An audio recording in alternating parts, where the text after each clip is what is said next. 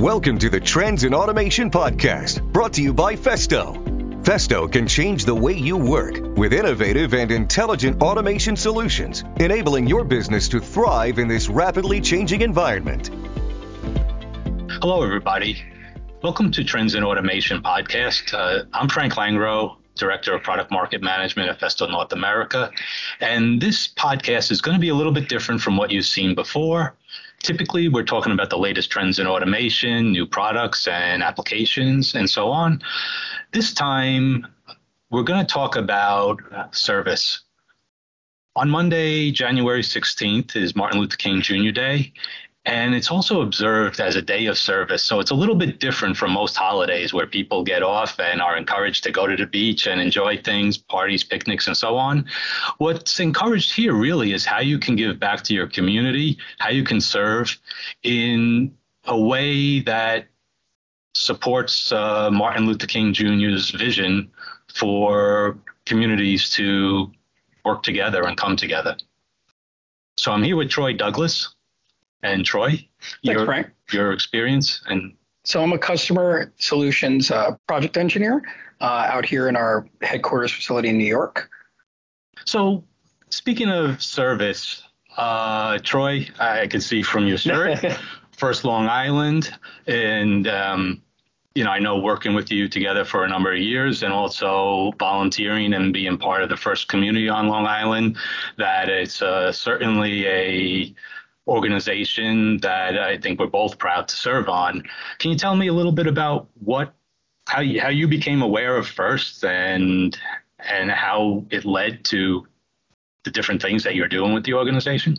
Yes. So originally, basically, it started back in middle school, and it started with my father seeing a news article um, in a local newspaper stating that there was free robots, free robotics event. I had no idea anything about it. Not neither of us did. Um, and he took me to a local community college, and they had what was at that point the first robotics competition event going on at school. Um, I happened to find out that my high school, Deer Park High School, had a team. So the next year I joined it, and it kind of just went from there. So I was involved on a team back in high school, and that kind of introduced me to Festo, and that's kind of how it all got started. So I think I remember seeing you at that event. Just kidding, but uh, I, I could I probably was there because I got started with First um, through Festo. I, I'd never heard about the organization before that, but as the program started on Long Island, uh, Festo was one of the initial sponsors and a major sponsor at that, not just with uh, money and resources, but also asked the employees to help support the event. And I think I may have had the lucky job of crowd control. Um, and there were crowds, believe it or not, right? I mean, you no, were it's there. usually it's always it's very high energy. It's always a lot of fun. And so you definitely needed people like myself to be in charge of crowd control. Um, and that was my first exposure to it. Um, I thought it was amazing and continued to volunteer in different roles. And uh, ultimately, they promoted me to uh, a judge where they serve us hot lunches. So it's a great, great job, uh, but a lot of fun and tough work because. Um, you know, one of the biggest challenges I have is when you see the students and the kids and, and what they've accomplished and what they built, and you're being asked to judge them on it. And there's so many, so many creative ideas, and they, you know, it's hard to pick a winner. I mean, the, you know, we always have a saying: "What goes on in the judges' chambers stays in the judges' chambers," but there are some intense arguments that go on there and I'll leave it at that. now, I've seen you on the field all the time in your referee shirt. I mean, can you tell me a little bit about the the joys of uh, refereeing? so I enjoy, I really enjoy refereeing. Um, pretty much, I started refereeing as soon as I graduated from high school. Uh, back in 2006. And then recently, as of 2015, I've started as a head referee um, for First Robotics competition. And it's just always fun getting to see every match, getting to see the students interact directly with all of the teams. Um, in some cases, it's a little bit, it's very high stress environment, but at the same time, it's really rewarding to kind of see myself and a lot of the students from when I was on a team. Um, no, it's it's always just a, a, great time. It's always great seeing all the individual robots, and I consider it one of the best seats in the house because I get to see every single match. That's true. That's true. Um, you know, it's funny. You know, like I say, I started doing crowd control, um, but I don't think there's anything as dipping your toe in the water really when it comes to first and volunteering with first because the excitement and the energy it's really inspiring and, a lot of fun. Even though it's a lot of work it's a lot of fun. Um, so soon after that i started becoming a uh, part of the the development council, the FRC development council for the first robotics competition, uh, getting involved there, uh, ultimately uh, joining the board of directors for First Long Island and, and, helping to try to grow the programs by engaging with other companies, other people, um, coming up with ideas of how we can uh, better um, inform people about the, the great things going on here. Um, I mean, I, I, know you do a lot more than refereeing, Troy. So don't be modest. Tell us a little bit more about what you do. So, in addition to First Robotics Competition, I also volunteer at some of the other levels of uh, First. Basically, First is a K through 12 progression of programs, starting with First Lego League, which is a much younger age group. Um, and for that, in the past, I've been a head referee, and I now actually am the program delivery partner running first Lego League with a, another person, my partner Chris Baker, um, for the Long Island region. Um, and I know you guys have recruited me as refing and judging, and uh, I'll, I'll, be I'll, I'll, be refing, not refing. I'll be judging uh, an event or two this We're year. Happy to have you. You can count on me. I also work for First Tech Challenge um, as a volunteer which is a middle to high school level robotics program that's also part of the first progression of programs. So I've worked in the past as a judge. I've also worked as a field manager, helping for ensuring that the field's running on time. But regardless of the position, it's always really engaging just to see the students, see the excitement, see what they've actually accomplished in, in during their build season, see what they've learned. Um, it's always just a, it's always really inspiring to see what these students can actually do. Yeah. I mean, a great thing. I mean, what they're doing is they're using real industrial parts. You know, it's not like some little playset. Uh, and, and I know, for instance, because I've been working with uh, the first organization, uh, the national global organization, uh, as Festo donates a, a, valve to the kit of parts every year. And we've been doing that for probably 15 years or so. So pretty much every robot that is being made by these high school students, um, if they're using pneumatics, they're using a Festo valve on it, uh, and and that's the same equipment that people use to produce automobiles and semiconductors and so on. So they're using real, real, real equipment, um, real skills that are needed in the workforce. So it's it's really um, just an eye-opening um, eye-opening program. So Frank, for those who are not really familiar, uh, could you give us a little bit about the history of First? Sure. Uh, First was uh, the child of um, Dean Kamen and uh, Woody Flowers. Uh, for those of you who may not be familiar, Dean Kamen, I mean, his, let's say, more visible invention has been the Segway, uh, but he has done a, a, number of things such as um, you know at-home insulin pumps and uh, uh, the Segway really came out of a medical development anyway as a wheelchair that can go upstairs and go on sand and stand up on two wheels. Uh, so he's you know uh, he's his viewpoint was you know why not why not put engineers and scientists on the same level as athletes and movie stars? Because you know the engineers and scientists are the ones who are solving the problems in the world. Uh, they're the ones making huge differences, and uh, it's also a career that anybody can participate in. I think he has a statement that uh, anybody can go professional. Anybody can study to become an engineer and get a job in the engineering field. I mean, I think we see right now, you know, the shortages of skilled workers and and tech people, and and, and this first programs uh, is certainly one way of um, closing closing and filling that gap.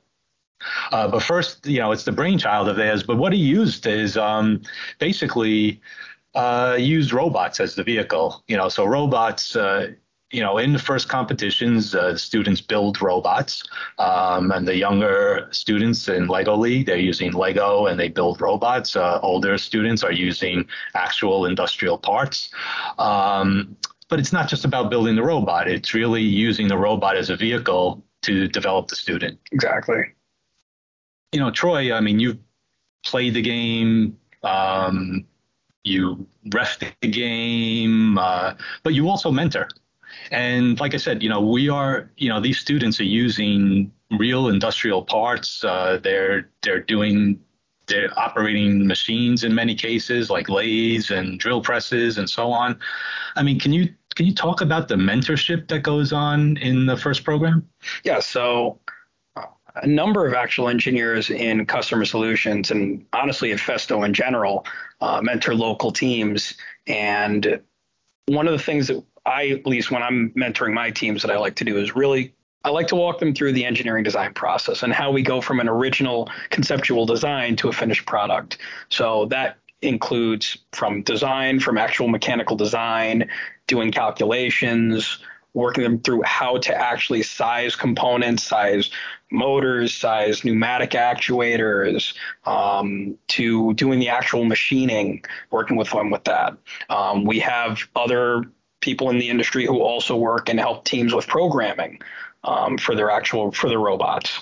Um, so it's really a team effort, and it's something. It's a great way that we can kind of give back to a program that really kind of started me off on the career path that I am on now. I mean, you're not the only person in Festo who's actually been on a first robotics team. I, I know we've had right several of your colleagues in yes. customer solutions. I know one of them was an intern in my department at one point and uh, worked on building trade show displays. Did a fantastic job, and my feeling is that the skills that they learn on the first robotics team, uh, being able to work under pressure, uh, being able to fail and and come back and try again, uh, being able to work as a team player. I mean, these are critical skills that every organization needs, and I, have had such great success with all the interns that I've had who've been uh, participants in the first programs. I mean, have you had any interns now um, since you've been with Festo who've been part of First? Uh, actually, yes, we've had quite a few, especially as recent as uh, I think one or two years ago, honestly, um, where we've had interns that were also First alums, and it's it's the same thing that I would expect. I mean, from any any of these students, is that you see a passion and a drive. You see an eagerness to learn. You see a lot of skills that they've developed from their time on a first team, whether it's from first Lego League all the way up to first robotics competition. You see a set of skills that they've mastered over the time in their first in the first programs, and they're able to apply that in their day-to-day job at that point, and they're and they apply that towards making their career. Yeah. No, I, I mean, I, I see clearly that, you know, these this investment that because it is an investment. I mean, this investment that Festo has made in terms of time, money, it's actually paid dividends because people like you are part of the company now today, um, you know, as well as others, and you know, the interns that we've had come through our doors and contribute in, in really meaningful ways. Um, I, I think it goes without saying that Festo as an organization has certainly reaped the benefits of the program. So, Frank, as a member of the board of directors, could you tell me a little bit about the history of First Long Island? Sure. So, First Long Island is a separate entity. It's a nonprofit and it's a separate entity from First. So, First Long Island is responsible to put on all the first programs and administer the first programs on Long Island. So, like yourself as a program delivery partner for Lego League, um, and and the other programs and the delivery partners there, uh, we put on those programs. That means we organize them, which you of course know. uh, we staff them 100% volunteer. Nobody on First Long Island is a paid is paid for their role. Uh, we're all paid in the gratitude that we get from the people who are playing the games. Uh, you know, so that's the, that's the organization, it, and it started. Eh, I think the first the first robotics competition that was held on Long Island, I believe, was in 1999 in the parking lot at Suffolk Community College. Uh, it then went on to a regional event in the year 2000, the first time the Long Island Regional was held. And it's grown so much that we now have two regional events every year. Yep. Uh, because we have so many teams and the facility at Hofstra University, the Mack Arena, where we ho- hold the event, uh, does not have the ability to go beyond 50 teams at an event. So we actually have two two teams. We attract teams from Long Island, of course, also from New York City and across the U.S. And we even have international teams participating. I mean, some years, right? We had Brazilian teams, Turkish teams, Turkish teams. We have um, India. Yeah, you name it. Uh, it. It's it's a big event. Yes. And again, I have I can't stress enough that it is all volunteer run and to the day of service. Uh, this is certainly a great way if people are interested to get involved and and to do service, community service, is to get involved with First Long Island or First anywhere really. No, exactly. You know, we both know the programs quite well. Um, what do you think? There's something that people don't know about first that could be interesting? Maybe some hidden fact. So honestly, I would say probably one of the best kept secret. Well, one of the best kept secrets is uh, is really it's more than just robots. Um, you don't have to be technical in order to be a part of FIRST, whether it's as a student or as a mentor. Um, these teams run themselves a lot of the time like companies. So you can have um, students or mentors that are involved with the marketing aspects. They can be involved with uh, finance. They can be involved with business, um, business development. Uh, so realistically, it's not just about the robot and building a robot and competing on the field. It's much more than that. It's really more about building a community and building what will be the next generation of leaders, not just engineers, but the next generation of leaders. Yeah, I think you're spot on with that, Troy. So I think the next question that people would have is how you can get involved, and that's pretty easy. You can go to firstlongisland.org uh, to get involved in Long Island events. You can go to firstinspires.org and sign up for events um, around the country. And you could also go to festo.us slash first. And you can see some of the things that Festo has done uh, with the first programs. And uh, I think any one of those sources is a great place to start. I would agree. Thanks for joining us on this episode of Trends in Automation. It's a little bit different from what you've previously seen or heard, uh, but we hope you continue to come back and join us and share this with um, your friends and family as well. Thank you for inviting me, Frank. Keep up the good work, Troy. Thank you for listening to the Trends in Automation, brought to you by Festo. If you enjoyed this episode, make sure you subscribe and stay up to date on future episodes. You can now listen on iTunes, Google Play, and various podcast platforms. For more information on this and more, please visit festo.com. Thanks again for listening, and until next time.